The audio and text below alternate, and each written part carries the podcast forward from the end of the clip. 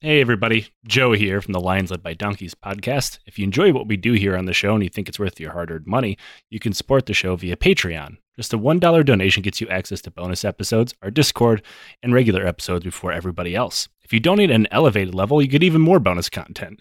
A digital copy of my book, The Hooligans of Kandahar, and a sticker from our Teespring store. Our show will always be ad-free and is totally supporter-driven. We use that money to pay our bills, buy research materials that make this show possible, and support charities like the Kurdish Red Crescent, the Flint Water Fund, and the Halo Trust. Consider joining the Legion of the Old Crow today. And now back to the show. Yeah. Вот это путь. Я должен был ведь его пройти, чтобы оказаться тут. И кто-то из вас, может быть, все еще там. Hello and welcome to yet another lovely episode of the Lions Led by Donkeys podcast. I'm Joe, and with me again for the last 3 weeks now, Francis. Hello, Francis.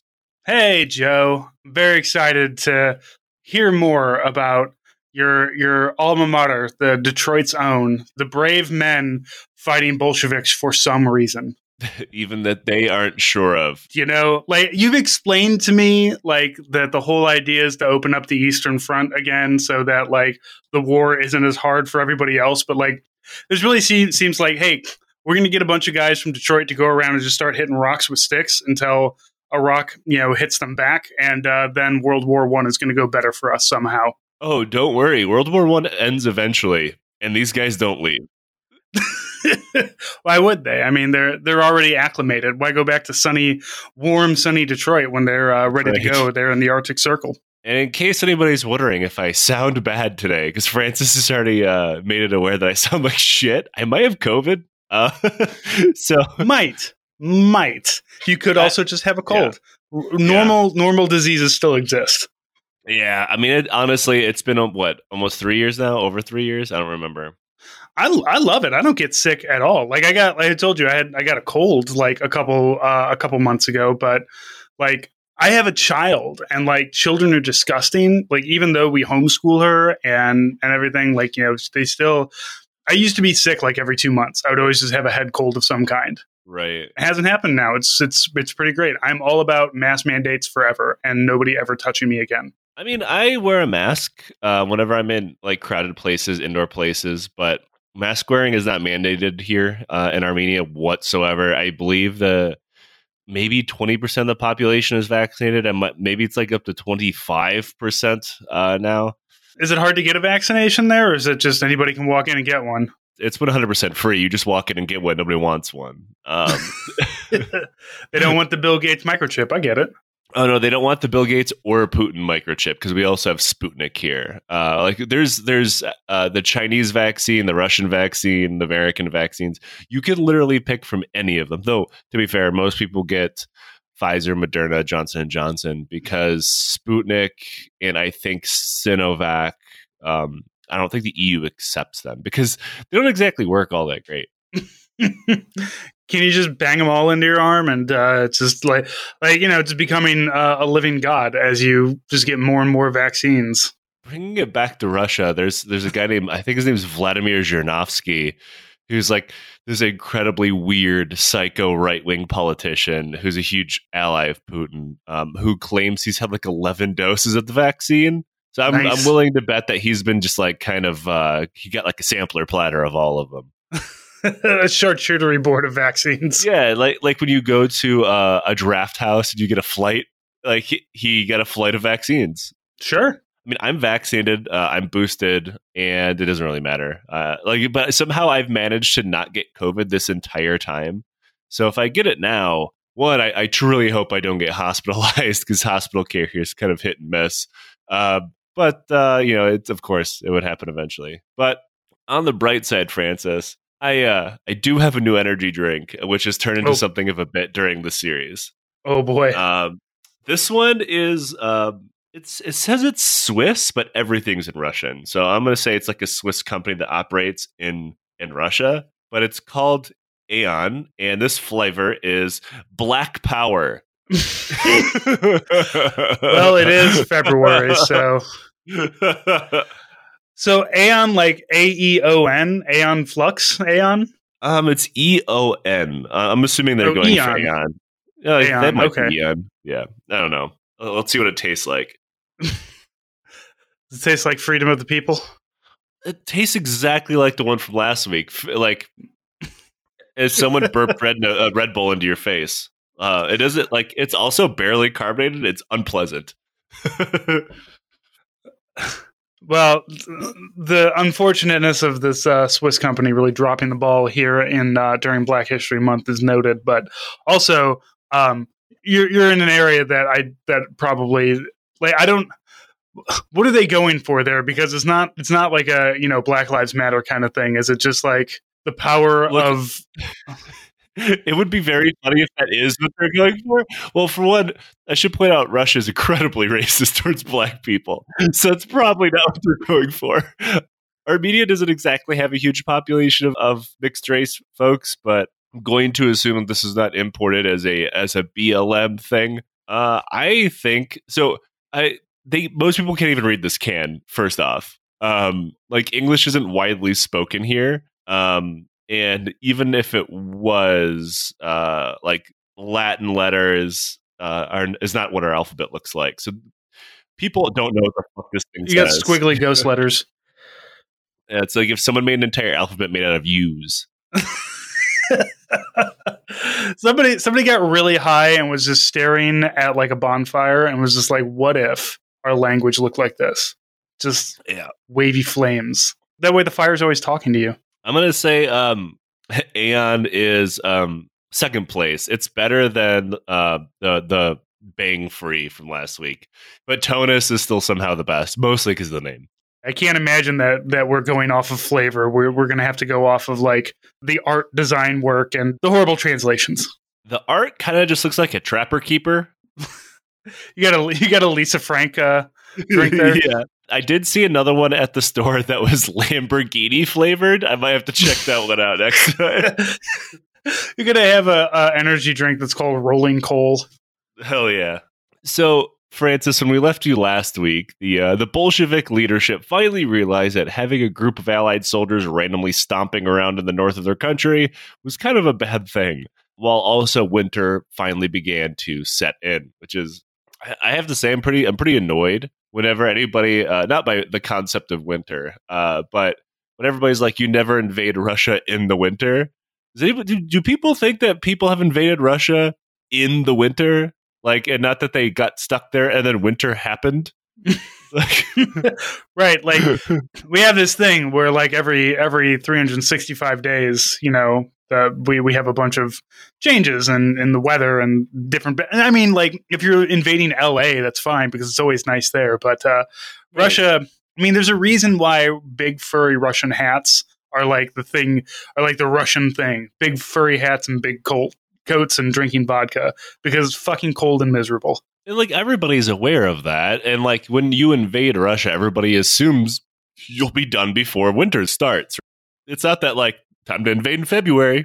Like, that's what happens, guys. I mean, February might be a smart way to do it because then you're going into spring. It's like, you know, playing the old Oregon Trail. You always start, like, kind of in March or April and hope that a blizzard doesn't hit you. I don't know. Starting in winter sounds like a really bad idea. Why not start, I don't know, March or April? Or better yet, don't invade people at all. Just don't invade Russia in the winter or the spring or the summer or the fall. Just leave them alone. The Russians don't want it. Unless you're Napoleon. That motherfucker deserved it. Czar ass little bitch. Anyway, now, finally, winter clothing reached the soldiers just in time as the White Sea froze, making everybody keenly aware that should anything go sideways, evacuation was now completely impossible. The days shortened as the sun barely came up for a few hours a day, because remember, they're in the polar north. Like, days shortened the Arctic incredibly. Circle. Yeah. And soldiers were forced to construct an ice road in order to stay supplied via sleighs. The real concern came to trying to survive the insane polar winter rather than the Red soldiers. In the meantime, General Poole, if you remember, he's the British psycho in charge of this entire mess, had finally pissed off enough Allied governments, and by that, literally every ministry and department of state fucking hated him, to include his own in Britain, and he got fired. Now, despite all of this being his plan, meaning that, like, it was now completely untenable, with the only guy who actually believed this shit would work now being fired. It was given to British General Edmund Ironsides, which, despite him being both British and a general officer, is a fucking sweet name. The problem is when you have like a good plan, or a bad plan, rather. Definitely not a good plan. There hasn't been a good plan yet. Yeah, there has not been any good plan since the start of the war, I would imagine. I don't know. I think the best plan that's happened so far is the guy who shit vomited and died. Like, the best plan is just dying without just like, shit, this sucks. I'm just going to die. I'm just going to lay down here, guys, and die. I'll see y'all in the next life, where the rest of y'all are being cold and vomiting your asses off. But remember that like the plan has already been kind of started. There's far-flung outposts everywhere. There's really nothing Ironside can do to fix the situation, even if he was a good officer. And Francis, let me tell you, he was not. But I have gathered. Yeah. But he was at least realistic, unlike Poole, who was a fucking idiot. Poole had constantly talked about the day where hundreds of thousands of reinforcements would suddenly show up from the Western Front and support the efforts in northern Russia. He truly believed this is going to be another full front of World War One. Let me rephrase that. Unless you were the Japanese, that did occur. But again, we're not talking about that side of this expedition. That's for a different time. We'll get to the other side of Russia later. Yeah. Ironside, who just left the Western Front, was very, very aware that was never going to happen. He also saw the vast distances supply trains had to travel just to get food and water to various little outposts that he realized if he was ever going to like have to withdraw tactically or otherwise, he was going to like have to leave these people to die because there's no way to get to them. I can't imagine that's a thing that would ever stop any of these people at this point. Like, some of your people might die. Like, and that is a price I'm willing to pay. I will say it seems like Ironside at least realized at a tactical perspective how bad that was, because he didn't have a ton of people. Like, it's not like the Western Front where it's like, well, just fed a division to a wood chipper. I'll get another one tomorrow. Like, he has like 6,000 people, and that's it. Like, if he wastes them all, then he won't have fuck all left. So he's kind of got to not do the normal officer thing of 1919 and hemorrhage an entire fucking brigade every time he sneezes. Send wave after wave at the murderous killbots until they reach their limit and shut down. That's right. Now, he also saw the soldiers mentally and physically falling apart at the seams, the British and the French more than anyone else. Now, this wasn't because they were worse soldiers, but it was simply because they had fucking seen enough. They were war veterans. They had come from the Western Front. The French had fought at Verdun. They're like, you know what? I've been through a lot of bullshit, but this is one step too far. God damn it. At least Verdun was warm, I would imagine. Warmer. If you're stretching really hard for an upside of Verdun, it was in fact warmer than this. Comparatively, yes. The other, better stretch of it would be like, could I die faster at Verdun so I don't suffer as much? Absolutely. Yeah. There we go. Absolutely. See, you would have been dead by now.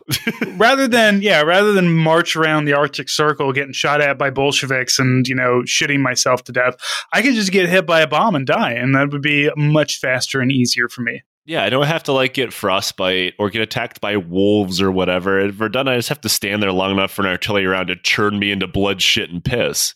Oh my God, they got attacked by wolves? Oh, yeah, we're getting there. Oh, boy. Oh, boy. This is going to turn into The Gray. All right, let's go. Officer Liam Neeson here. Somehow this is not the first time that we've talked about people getting attacked by wolves. It happens so often. Hey, if you're going to be out traipsing around in wolf territory, this is 100 years ago. And I'm sure that, currently it's not any more, modernized or, it's probably better than it was back then. But I bet there's still a lot of fucking wolves. And if your dumbass is going to be wandering around tired, half, fall, your entire body is falling apart because of you have 7 different diseases going on, a wolf's going to eat your ass. Wolves can smell your weakness. Wolves are into some kinky shit. They're all alphas, and you're the beta bitch. The wolves stalking through the fucking woods, like, I'm eat that motherfucker's ass. For instance, there's a lot of wolves here. One of my friends is in the Armenian military, And they were telling me that when they go on ruck marches, like they don't go on, you know, in the US, we generally ruck march on roads. They don't. And when they go off into the woods, there's someone in every formation that has an AK in case a wolf shows up. Wait, what are the rest of them got? Nothing. You have nothing. You fist fight that fucking wolf. I guess if, you know, our guys, when they do that, there's not a lot of wolves that might, you know, jump out at you on Fort Bragg. So nobody needs to bring an AK. I mean, that makes more sense to, you know, go march in the woods and not like on hardball somewhere, because I'm sure you didn't do a whole lot of marching on hardball when you were in Afghanistan. Not really. Yeah, they don't do that. It's like the one thing I've heard about the Armenian military. It's like, wow, that's actually a pretty good idea. Training like you fight. Weird. Now, the Royal Scots, which is a unit in the British military, for instance, had a majority of men within its ranks that had been wounded while fighting on the Western Front. And most of them, when told that they were going to Russia, remember, to guard supplies, figured that this is going to be a fucking cakewalk. And they were like, hell yeah, bro, let's do this. But, you know, of course, that didn't happen. They found themselves again in a war. And this is even worse because, remember, they thought they were kind of going on vacation on like a cake guarding duty. And when they found themselves under attack by the Bolos, they simply like, yep, fuck this. And they ran away. Yeah. I mean, their job wasn't there to do. I showed up. There's nothing here. I'm going home. Fuck off. Even better. They threw down their rifles and equipment. And when an officer asked them, like, why would you do that? A soldier stated, quote, they prevented me from running away faster. Sir, if I could get rid of the pants to make me go faster, I would. Now, this is also when rumors began to spread to northern Russia from the Western Front. Because remember, there's ships going back and forth, like soldiers working on the docks catch rumors from time to time. There's newspapers, like wire communications exist. Communication is obviously much slower, but it's not like, you know, the 1800s where if the war ended in Europe, they wouldn't find out in Russia for like 6 months or whatever. They were starting to hear rumors that the Western Front might be closing. People are talking about peace and shit. So the French soldiers, upon hearing this, told their officers if there's peace in Europe, they had no intention on fighting anymore. No. Yeah. The Bolsheviks aren't going to come fuck up Paris. They don't give a shit. They got their own civil war going on. So yeah, fuck off. Go home. Yeah, they're going to be sidelined for a couple of years, folks. And if there's one thing anybody knows about French soldiers in World War One, though, when they say they're done fighting, they fucking mean it. Well, like, as you said, they went through a lot. Those guys have been through some things. Like, the idea of, like, you know, back then it really felt like, look, you're drafted into the war and you're here until you're dead or it's over. Which obviously would not work out for things, you know, today with our 20-year ass wars. But on the bright side, congrats to everyone on their new retirement. Everybody's getting out. It's going to be great. I buy it. I mean, the French should go home. They can't see into the future. They don't know how things are going to get, you know, in the next, you know, 20, 25 years. But just go home. Go smoke some cigarettes and have a baguette and impregnate some people or something. Whatever the French do. I've been racist towards Armenia enough. I need to find another country to do it towards. So we'll do the French. Yeah, which isn't cool. I keep telling you that we're actually not white, but you just keep going for it. Now, I will say that the French are not alone in this, and it would spread, but we'll get there eventually. Before you jump into this, though, I do have another question, because you talk about desertion. You talk about like how they're just like, fuck this, I'm out of here. They're in the Arctic Circle, though. So where does one go? They're not deserting. Platoons, companies, whatever. They're just like, no. And then they just sit down. Like, fucking make me. Yeah, fair enough. We'll talk about a little more later on, but there's this phenomena that occurs that, like, it's just sound incredibly funny within the ranks where everyone kind of comes to the conclusion, like, wait a minute, officers can actually make us do anything if we don't want to. There's like not a court martial system out here in the middle of fucking Russia. So yeah, look at that. The enlisted folks are forming a union. Well, I mean, there's a reason why the French military shot so many people during World War One. Because the officers can make your ass do something if you don't want to do it, bitch. You're right. We cannot, in fact, make you work. However, if you don't, we'll put you against the wall. I'm not going to continue feeding you if you're not going to do that. And so you can either starve to death or I can shoot you, one way or the other. Yeah, then the 15th Regiment of Pierres is just like, you know what? I've changed my mind. The Western Front sounds lovely. Now, Ironside saw this as a problem. He realized that he wasn't really going to be able to control the French because, like, the French officers, like, what the fuck do you want us to do? We can't shoot them. We only have, like, so many people here. We can't start gutting our own people down. So he went to the local government, which is, remember, headed by the guy Tchaikovsky, the cult leader. And Ironside pointed out that one of the things that he and former commanding General Poole agreed on is that Tchaikovsky would form his own army. And, you know, recruitment wasn't going so well. He had a few volunteers, but, you know, people didn't really want to deal with this bullshit. And Ironside was like, okay, well, why don't you try drafting people? And Tchaikovsky shot down that idea, saying it was, quote, undemocratic, which, yeah, true. You nailed it. You nailed it, folks. Now, at that, Ironside realized he was kind of fucked, and he was moving slowly, as was everybody else, because they assumed that the Bolsheviks were also in as bad of a position as they were. Like, it's cold, it's miserable. How are they possibly going to attack us right now? You know, we have time. It's simply trying to survive the winter as temperatures dropped below zero and snow began to pile up to, like, these soldiers' thighs. But the Bolsheviks were actually totally comfortable with this, or at least their officers were.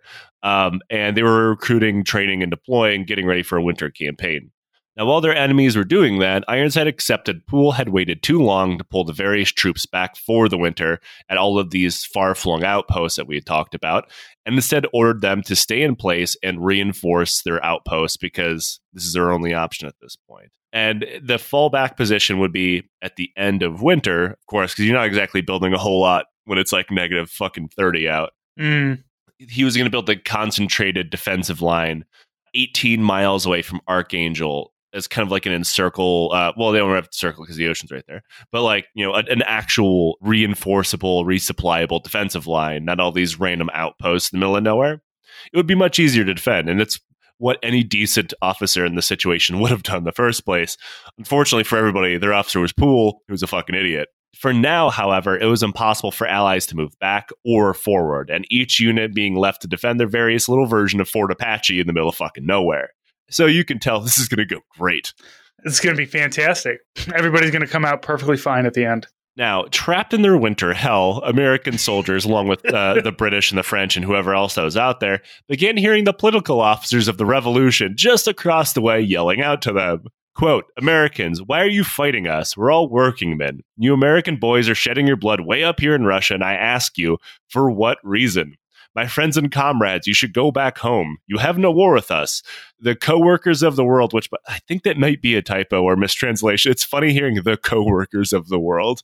The co-workers of the world are uniting in opposition to capitalism. Why are you being kept here? Can you answer that question? Now, if you're in case you're wondering, like Americans did the normal thing, like suck my dick or whatever, which is like what any American soldier would do. At this point, they've been so broken down that despite the fact that, to be completely clear here, these guys had no fucking idea of what like communism and socialism was. Like, they're just like farm kids, city kids. Like, they have no ideological mindset in any way. They just know some guys yelling at them in the middle of the night. And Harriet Costello, one of the American soldiers, said that this would go on for about 20 minutes at a time. And he had to admit he could not answer the man because he had no idea why he was there. Just a bunch of Bolsheviks yelling, you should read some theory. I'll toss some books over to you. Just start with the Communist Manifesto and we'll work our way up from there. Harry, get the rifle. Comrades, I have some theory for you. And he'd like tosses Harry Potter over. This kind of stalemate where they would yell back and forth. In some cases, the Americans had learned a couple of swear words. They'd yell them back. The Russians generally would do the same thing.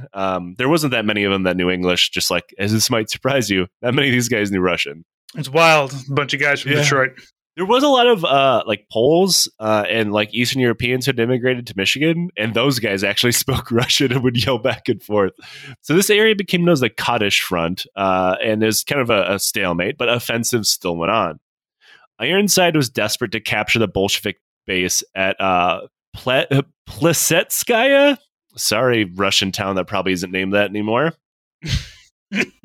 At Plesetskaya, it was something of like a logistics and material base for the Polos in the area.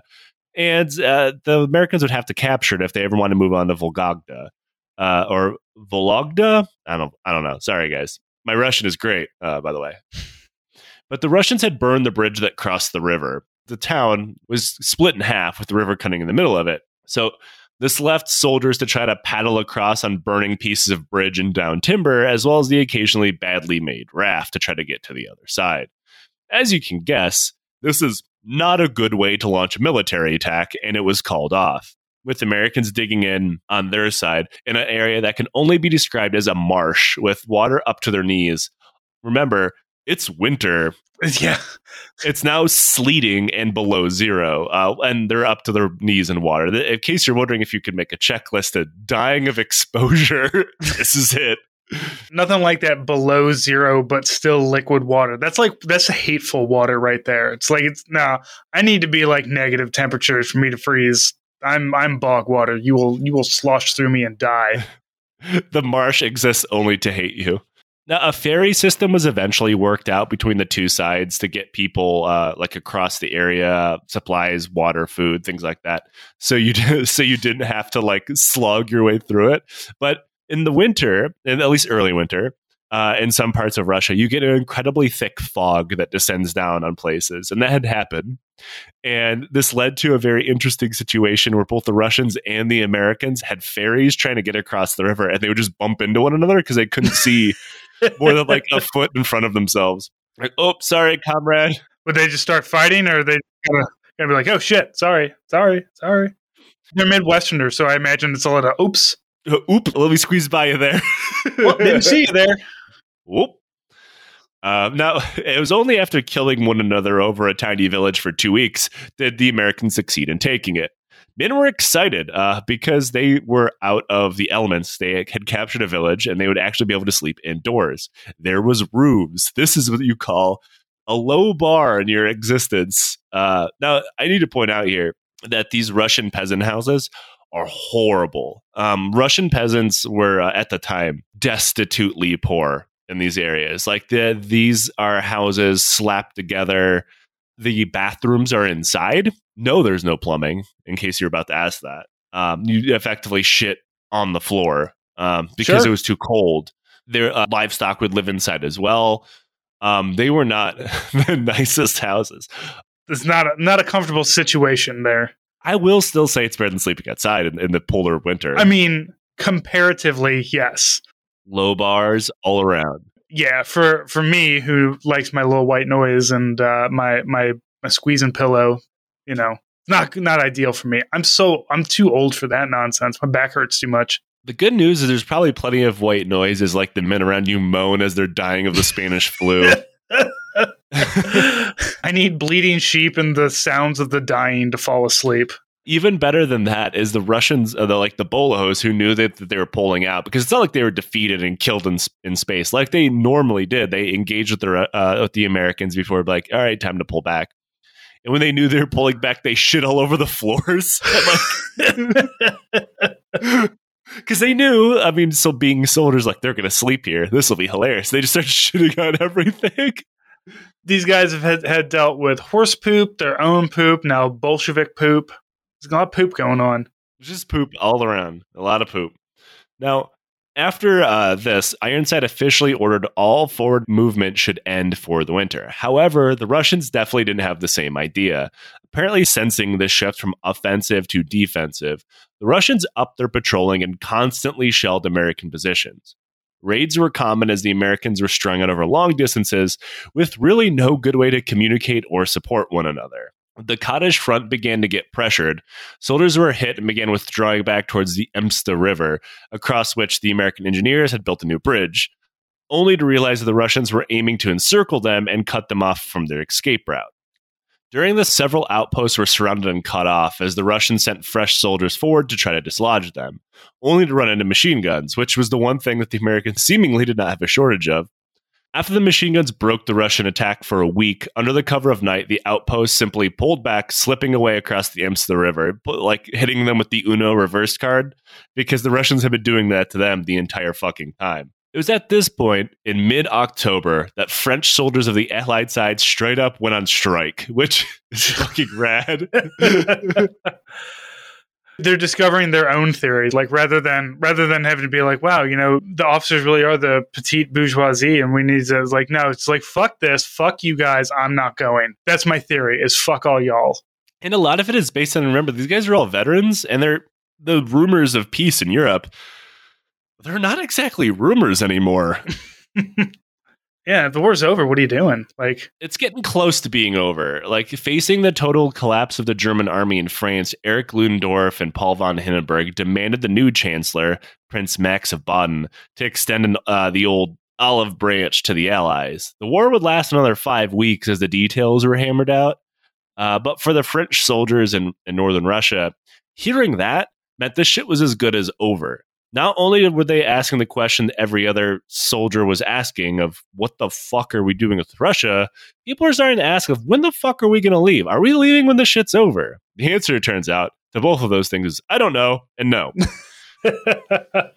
I don't know. Shut up. Things between French soldiers were strictly forbidden as soldiers were forced to stand by themselves, and groups of three were broken up by force by their officers. And while a wider mutiny didn't happen, they would hardly be the last unit who decided they had enough of this shit. Morale was tanking, mostly from the horrible fucking living conditions, if you didn't notice, from the literal houses of shit. But also because the soldiers hated their American-made Mosin-Nagant rifles. Like, the Americans had trained in the Lee Enfield and had given the Nagant, which had been manufactured to count Russian paces, like I said, not yards. So, on top of the living conditions being terrible, the Americans constantly made jokes about, they're like, we can't even fucking defend ourselves, right? We can't shoot these fucking things. And then, on November 11th, 1918, World War One ended. At least everywhere not named Russia. I mean, was Russia really even involved in World War One at this point? They had their own thing going. Only in the north and Vladivostok. Yeah, only these assholes. Now, the Allied mission to Russia was 100% a part of World War One, just not Japan's. Japan was expansionary, but everybody else, at least on the surface, was because of World War One. Now, granted, depending on which part of the British government, especially Churchill, who believed that, okay, war's over, but now we have to kill communists. As you do. Surprisingly, that was not a popular line of thought. People didn't care quite yet. And soldiers knew something was up as Russian patrols egged them on and civilians were seen building bomb shelters. So, like, what do they know that we don't? It's like when you turn the corner in the small Afghan village and you're like, what happened to all the people? Why are they all not here anymore? I don't want to walk down that street, as it turns out.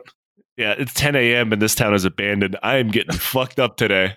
Yeah, it's either going to be enemy soldiers or it's going to be Pyramid Head. One or the other. My Mosin ain't going to help me on either of those fronts. Okay, hear me out. What if Pyramid Head joined the Taliban? Pyramid Head is ISIS. He'd be like the biggest dude, and he's already got a mask, so he's good to go. He's a huge fucking guy. Now, soon the shelling of the Allied-held town of Toulgas clued them in that maybe, just maybe, we should be worried and should start digging in. So that same day, as the war in Europe ended, millions of people around the world were celebrating, you know, not the ones in Russia. And hundreds of thousands of Russian soldiers began to charge the American and Canadian positions in Toulgas. It was not the only town under attack, however. The Russians also launched an attack against Seltso, throwing themselves against the fortified blockhouses and trenches that had been built after they had secured the areas. The Allies were badly, badly outnumbered, as they pretty much always were, with only a weakened company or so to hold the area against, again, thousands of Russians, hundreds of thousands over the entire area. The soldiers in Seltso held out for a day before running back to Toulgas in the night, including an American who had been shot in the eye. He's getting the fuck out, man. He's missing an eye, and even he can see that he needs to get the fuck out. The best part is the doctors took one look at it and assumed that the bullet had lodged in his brain, and there was nothing they can do. But good news, the man didn't seem to notice. Another man had to undergo a battlefield amputation when a doctor cut his leg off with little more than a pocket knife. Toulgas, however, would not be ready for the next attack. While Russians were recovering from their last attempt, American engineers would build 47 blockhouses, 1,100 yards of trench line, and 8,000 yards of razor wire to pair with the 13 dugouts that already existed. That is, they fortified everything they thought would need to be fortified. In a big Maginot Line moment, that would not be the case. They operated under the idea that nobody would cut through the deep swamp to the west. Because, I don't know, ew, swamp. So they barely fortified it.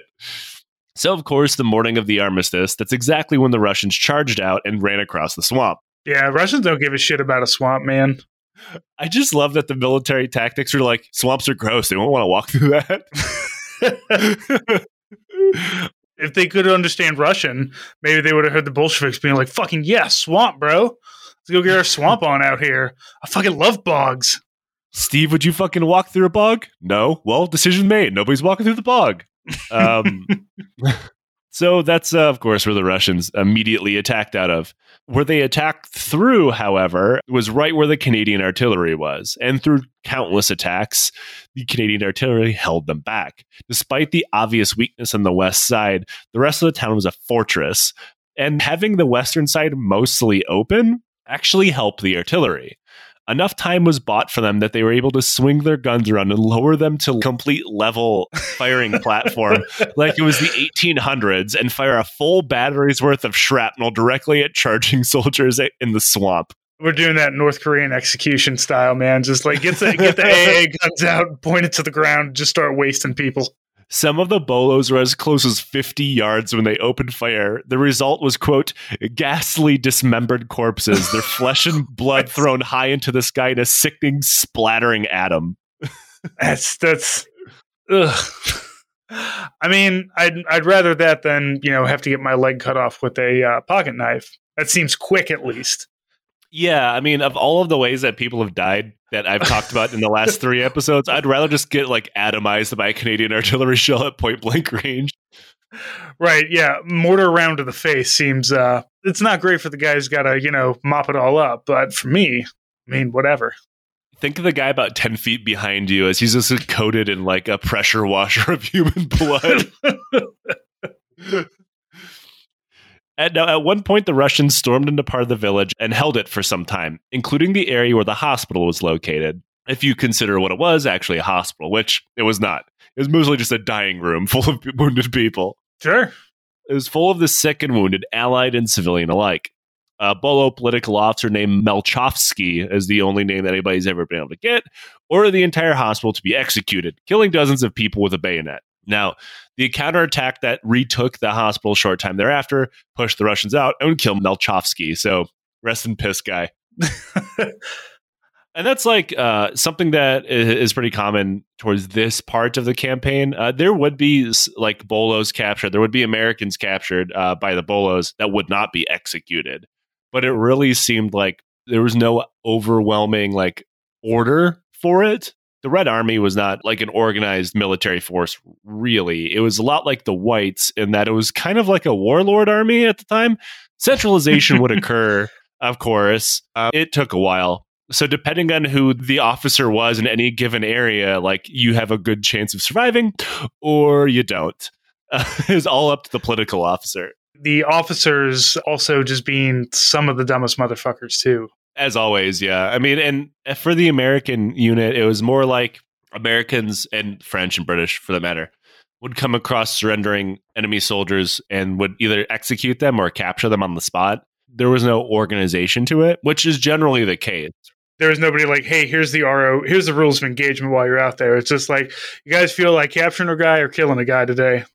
Pretty much. And not to mention, a lot of them knew what happened to like their friends that had fallen into captivity, especially after this hospital incident. And they're like, no, fuck these guys.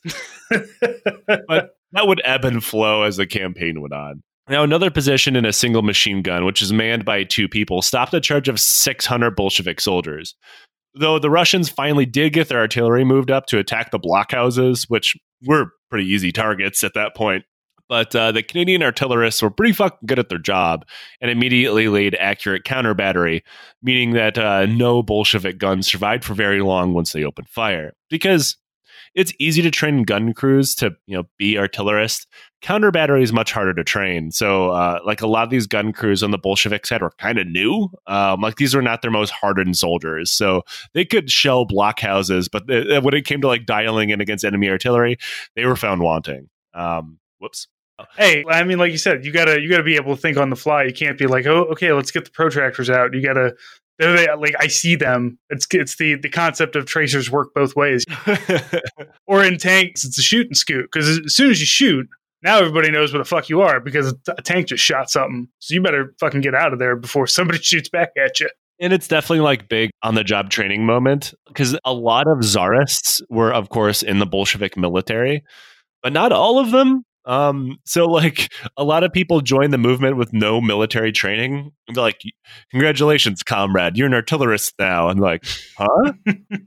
And you know, you go through some growing pains in your new career field. On the bright side, if you survive the Canadian artillery bombardment, you'll be a better artillerist by default.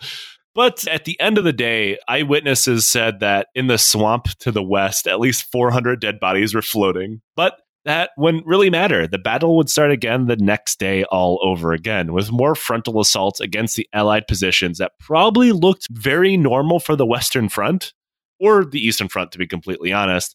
But remember, these Americans are not hardened combat veterans. This is the most combat 99% of them had ever seen. So they're like, what the fuck are these guys doing? They're just running directly at the machine guns. Now, these eventually failed, as generally charging at machine guns does not normally work out for you. Yeah, and this is a time when like there's really not like crew serve weapons of that kind are not like, they're still very new, I guess. Well, not like mounted machine guns, like, you know, the Maxim or whatever has been there since the day one of World War One. But like, you know, squad automatic weapons are certainly new. Like now, squad tactics are kind of new as well. They're developed on the fly. The Russians really don't have those quite yet, and the Americans in Russia didn't. Like, if you read the firsthand accounts of Americans in Western Europe, you know, in the limited action that they saw, they did develop those things. The Americans in Russia were just like day one when the AEF stepped foot in France and then had to kind of develop these things on the fly. The Americans in Russia were the same, except they didn't have all of this action all around them to learn it. It was very limited. So like, you know, the growing pains, you know, much like the Bolshevik artillerists, they didn't quite understand what the fuck was happening either. And, you know, when these frontal assaults failed, the Russians leaned back on the fact that like, huh, we have a lot of artillery and they have a lot of long range artillery, which the Canadians really don't. So they could just sit back and lob rounds where the Canadians couldn't get them. This began to completely wreck the blockhouses and defenses, all while, remember, there's a river around this town, while Bolo gunboats circled the river, giving very, very slow drive-bys to defenses. Just float on by and stick your guns out the window and take a couple of guys out. Now, this bombardment went on for days, making sleeping impossible, which is always fun. On the 13th, Captain Robert Boyd gathered his officers together to try to figure out just how the hell they could get out of this mess. Surrender was not an option. It was understood that at this point of the war, at least and in this situation, no prisoners were being taken. And the events in the hospital that told Americans that if should they surrender, they would all die. So it was decided that a counterattack would be the only and best option. They hoped if they charged through the swamp at night, I assume kicking aside the hundreds of dead bodies along the way. Well, it's no longer a swamp. It's all solid now. You don't need a bridge. Just walk over the hundreds of dead bodies out there. Corpse Pier. Actually, this is just regular old corpse road. We're back to square one, baby. We've gone full circle to the Iran-Iraq War. Now, the Americans had an idea that if they all charged through the swamp at night and attacked in one direction, they might trick the Bolos into thinking that a much larger force was actually in the town than they originally thought. Because put yourself in their shoes. What idiot would split their force and already outnumber like 5 to 1, right? Like, you got to go crazy man theory on this. And I'm shocked to tell you this. This kind of worked. When Boyd's force charged through the perimeter, they hit smaller perimeter units, you know, like picket forces that the Bolos had left out there.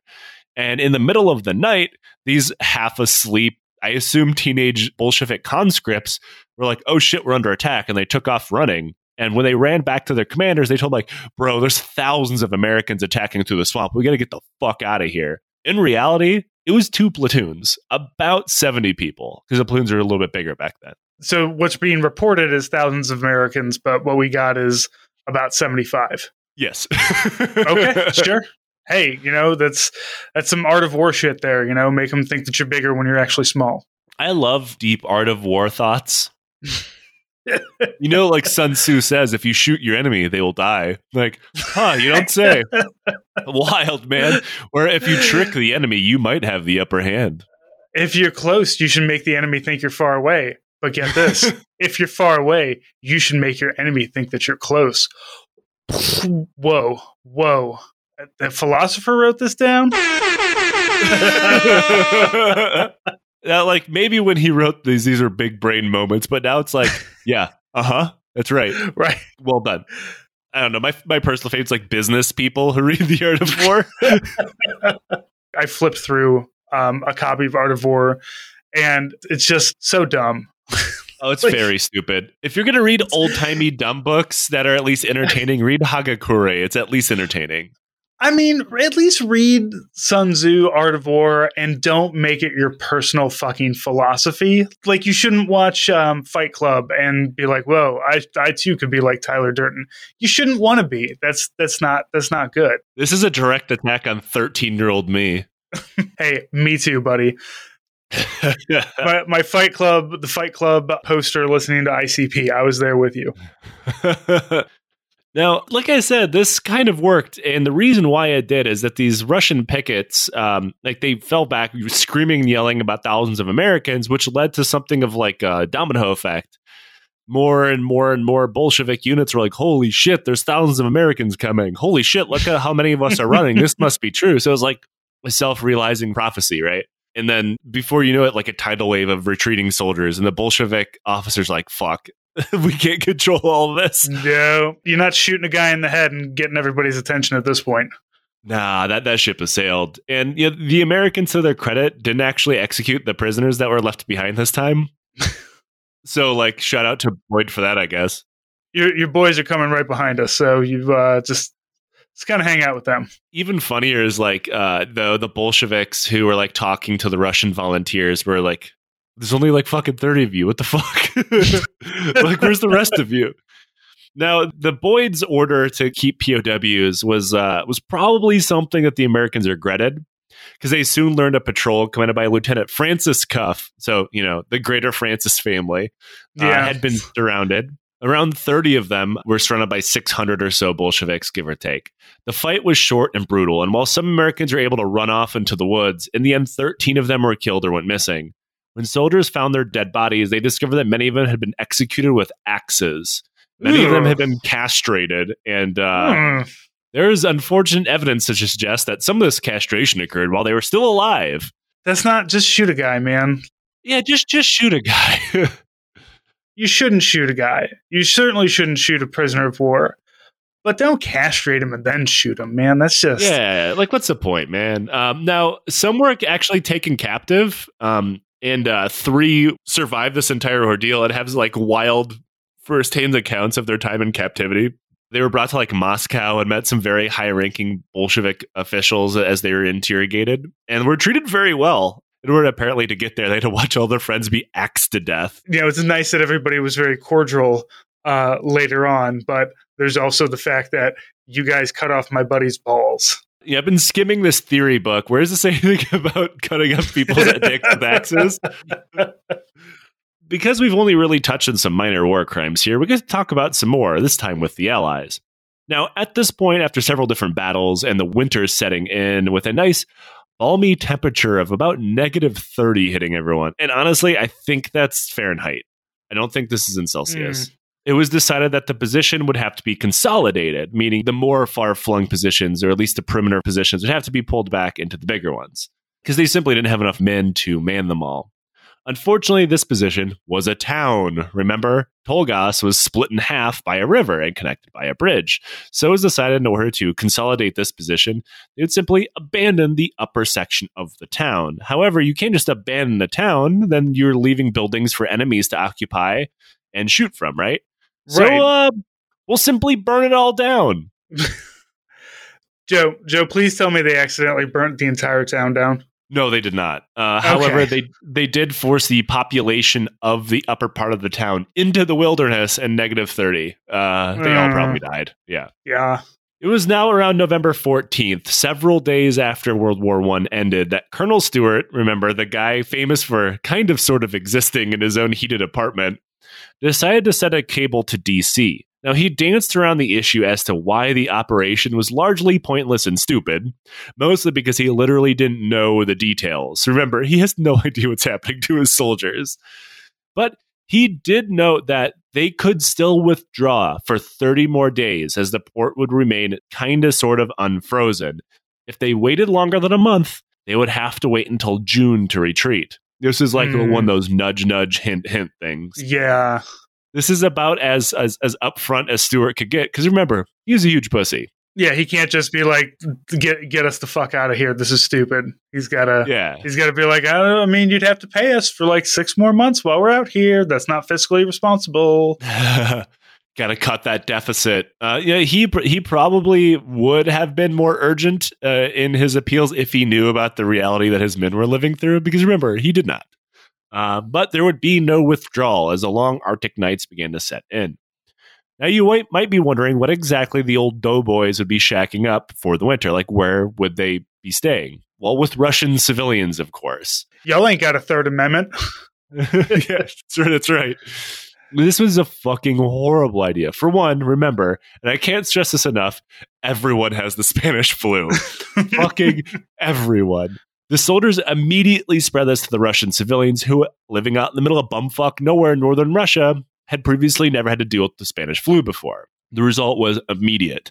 Hospitals already with no medical supplies were no help, and corpses began to pile up faster than anyone could bury them.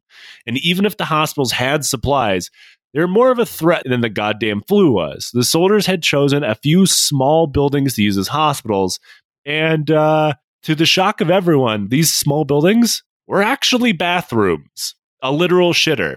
The hospital was a shitter. And we aren't talking about, say, like a public restroom in Moscow, which I don't know if this is true. I assume it'd be nicer than out here.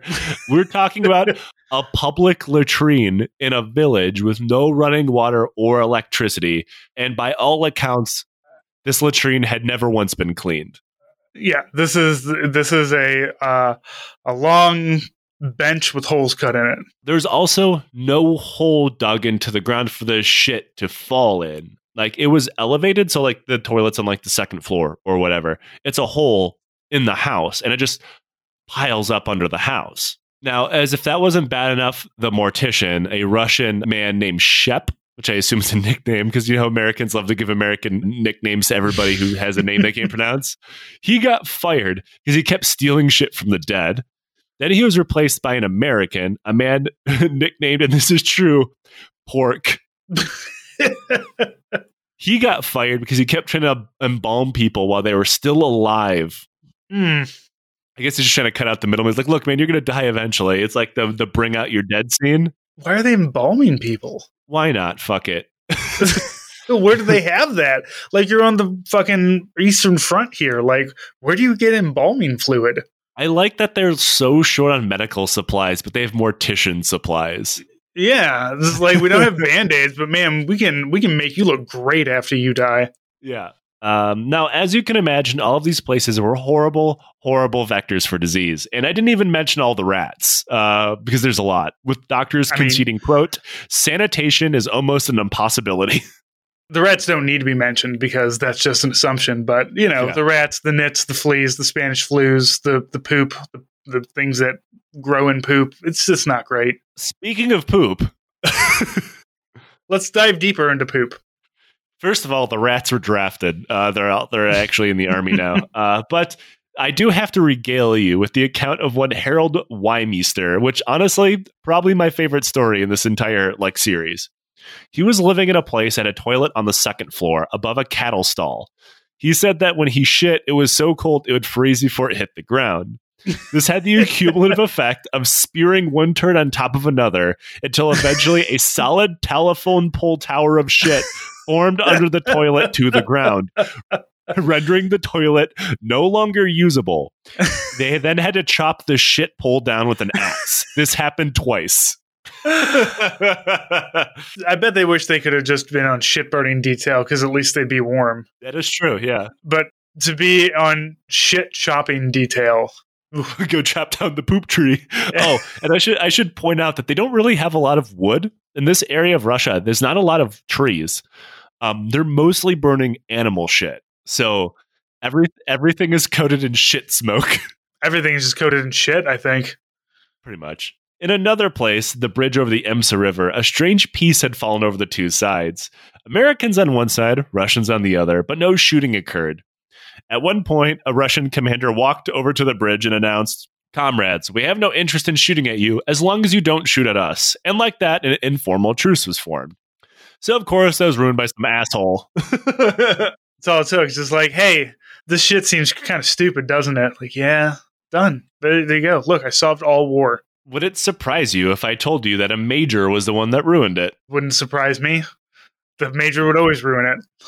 Major Mike Donahoe, just promoted from captain, had gotten drunk off his ass, which is a pretty normal occurrence, and decided he wanted to fight someone.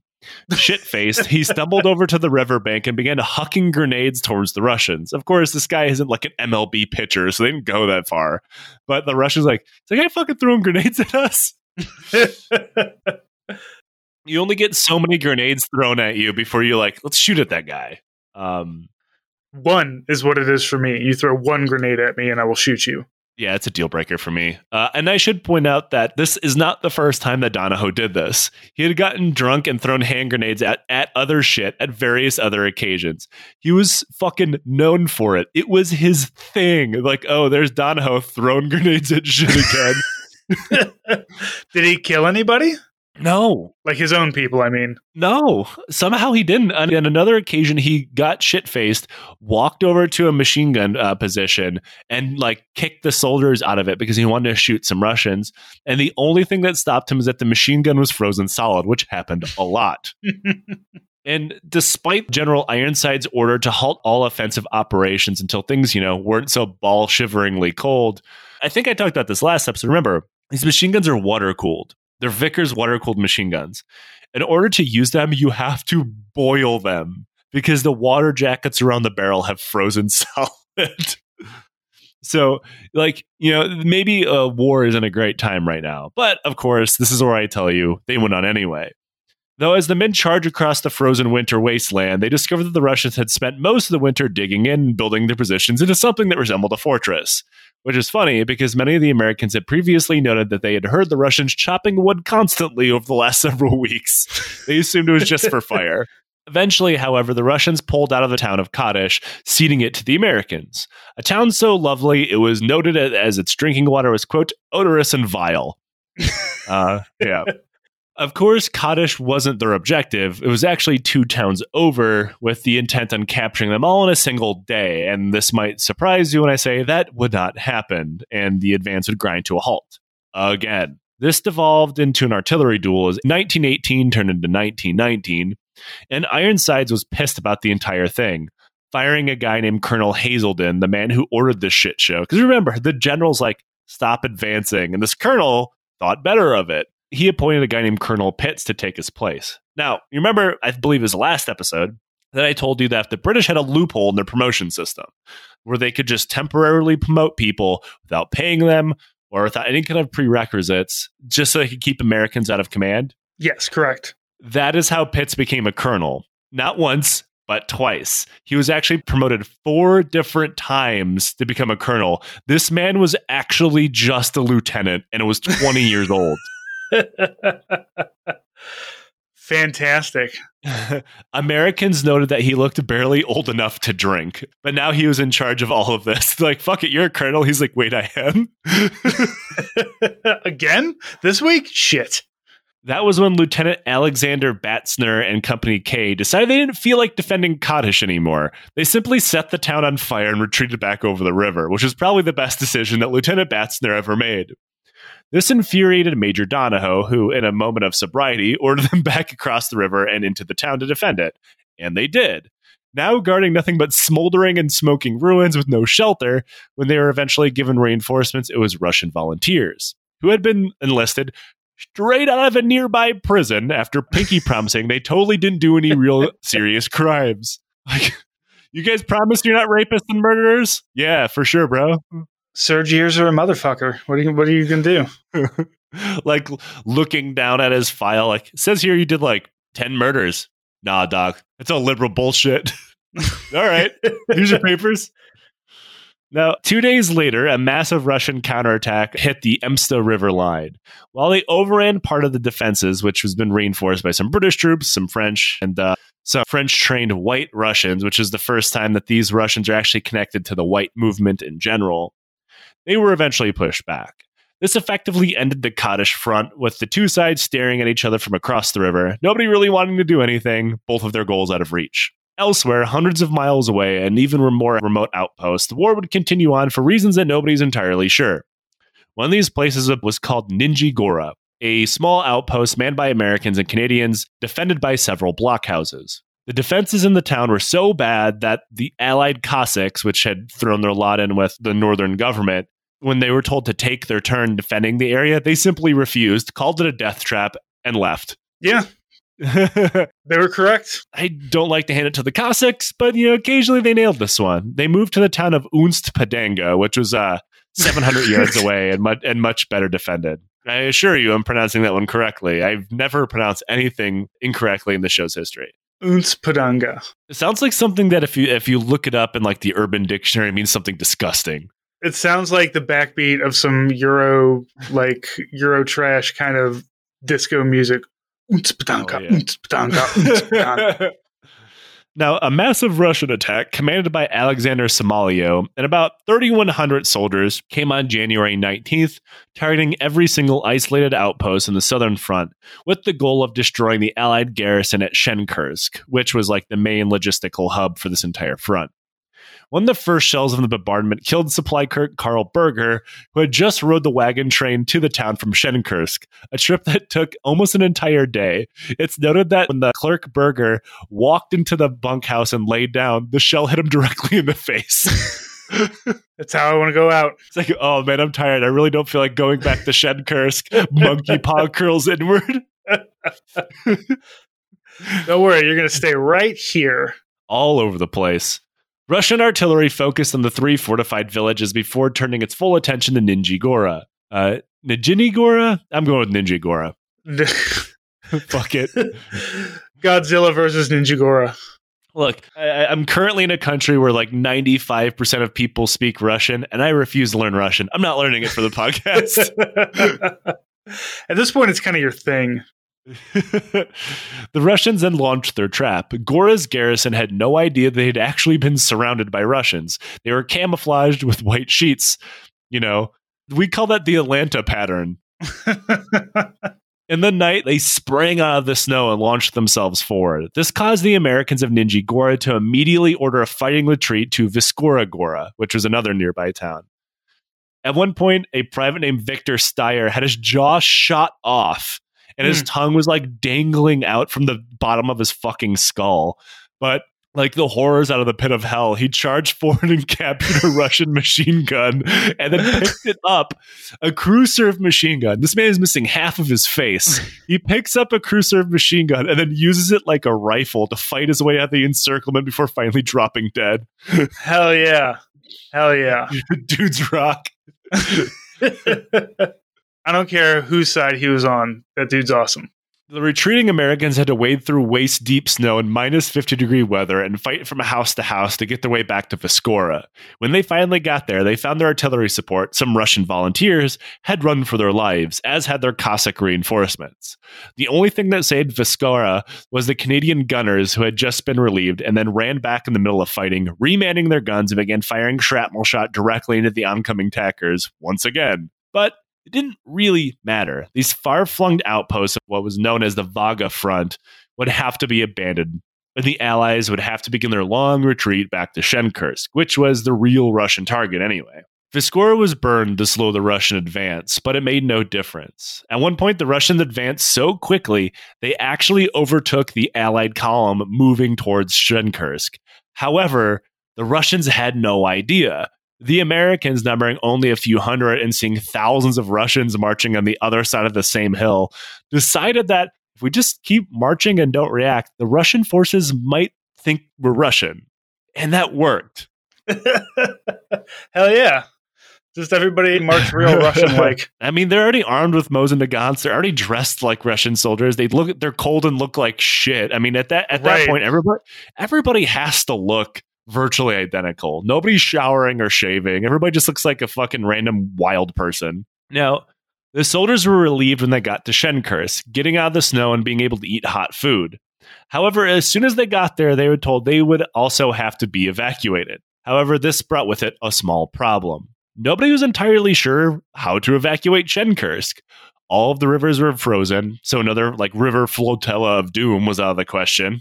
The countryside was dangerous, not only because they were deep into the Russian winter, but also because virtually every road leading from Shenkursk was now controlled by the Russians. Though a Cossack unit pointed out that there was a winter trail that they knew about that nobody else would have ever heard of, and they could take that, meaning everyone would be going overland, and in order to make sure that the Russians didn't see it, they'd be going out in the middle of the night. Orders were given to take only what the men could carry on their backs. Everything else, food, clothing, excess ammo, even the wounded, were to be left behind to be captured. Soon, the townspeople of Shenkursk, not wanting to be killed by Bolo forces, probably for helping the Allies and being collaborators or whatever, all joined the withdrawal as well. While the retreating column would include horses and sleds, the vast majority of people would be walking. For the next 13 days and 80 miles, the 350 men of the retreating column would get ambushed, blown up, and sniped, but successfully held off the Russian force of around 5,000 that was on their heels, trying to murder them. By the time they got to the town of Kitsa, dozens were dead, and the ones who didn't had a fucking terrible frostbite. Nobody was having a good time here. Turns out it's a bad vacation spot in the winter. I don't know, go to Tahoe or something. But as January turned into February, the strange and pointless American war in northern Russia would not end. Not yet, anyway. And that is where we'll pick up next time on the conclusion to the Polar Bear Expedition. God, I don't know how long it would have taken me to desert all of this. It would just be like, I think it's the horseshit barges. It's just me being like, nah, I'm done. I can't. I'm gonna drown myself in this river. Right. Like me as a soldier, in current times, like the cattle carts were kind of bad. But if you showed up, get into this shit covered barge, we're going to float you down the river. Nah, Sarge, I'm not. That's not what I came here for. I want some college money and I want to get to shoot a machine gun. That's about it. Oh, good news. The GI Bill doesn't exist yet. I think this is the perfect war to kind of not have deserters, because where the fuck are you going to desert to? You go sprinting off into the polar north, you'll just die. It's like the Homer Simpson meme of you're dressed like a doughboy in World War One, you slink back into the bush and come out dressed like a Russian peasant. Just me over here harvesting my beets. Please don't shoot me. No, I don't understand a word you're saying inexplicably. Now, that is part 3. Everyone, thank you for listening. Thank you for supporting the show. Again, you make everything we do possible. And Francis, this is where you can plug your show. Yeah, the other show, What a Hell of a Way to Die, with me and Nate. Nate, who edits the show. And we have a store, hellofawaytodie.com. But we are military talk from a not insane right-wing kind of point of view, which I feel is the default. So we're not that. Thank you, Francis, and we will see you next time on the conclusion to the poop tree chopping express.